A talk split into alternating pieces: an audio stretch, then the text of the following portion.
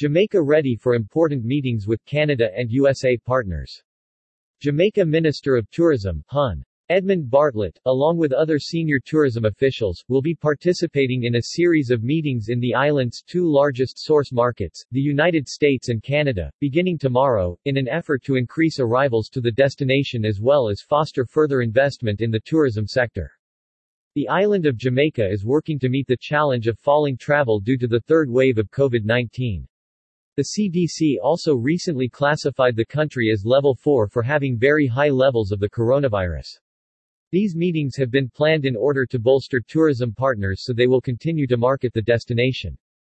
Bartlett noted that the trip is critical, as data received by the ministry indicate that the demand for travel to Jamaica has fallen within the last seven days.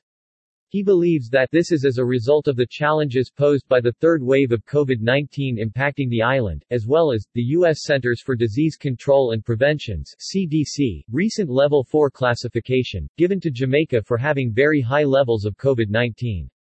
Jamaica remains a safe destination and we want to reassure our tourism interests of this. A key factor is our tourism resilience corridors, which have a low infection rate of less than 1%.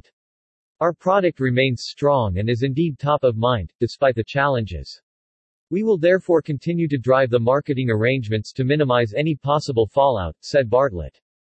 A series of meetings have been planned to engage tourism partners, media and other stakeholders in the USA and Canada, to reassure and bolster confidence in their continued investment projects and the marketing of the destination.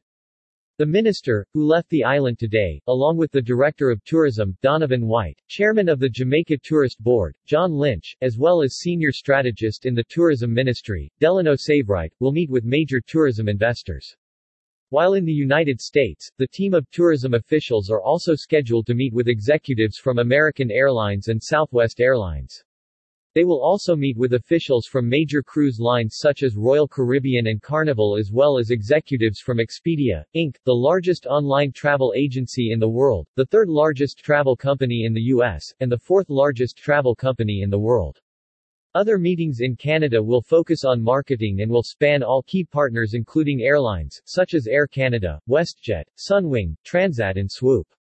Likewise, they will meet with tour operators, tourism investors, trade and mainstream media and key diaspora stakeholders.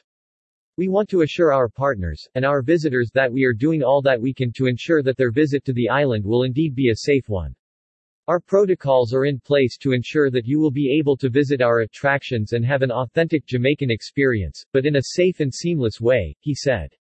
We have been ramping up efforts to ensure that our tourism workers are fully vaccinated and have seen much success from this initiative. Therefore, you can rest assured that visitors are in a safe environment. In fact our safety standards and protocols are highly celebrated worldwide and were key to us being able to welcome over 1 million visitors since we reopened our borders, said Bartlett. Minister Bartlett and the other members of the team are slated to return to Jamaica on October 3, 2021.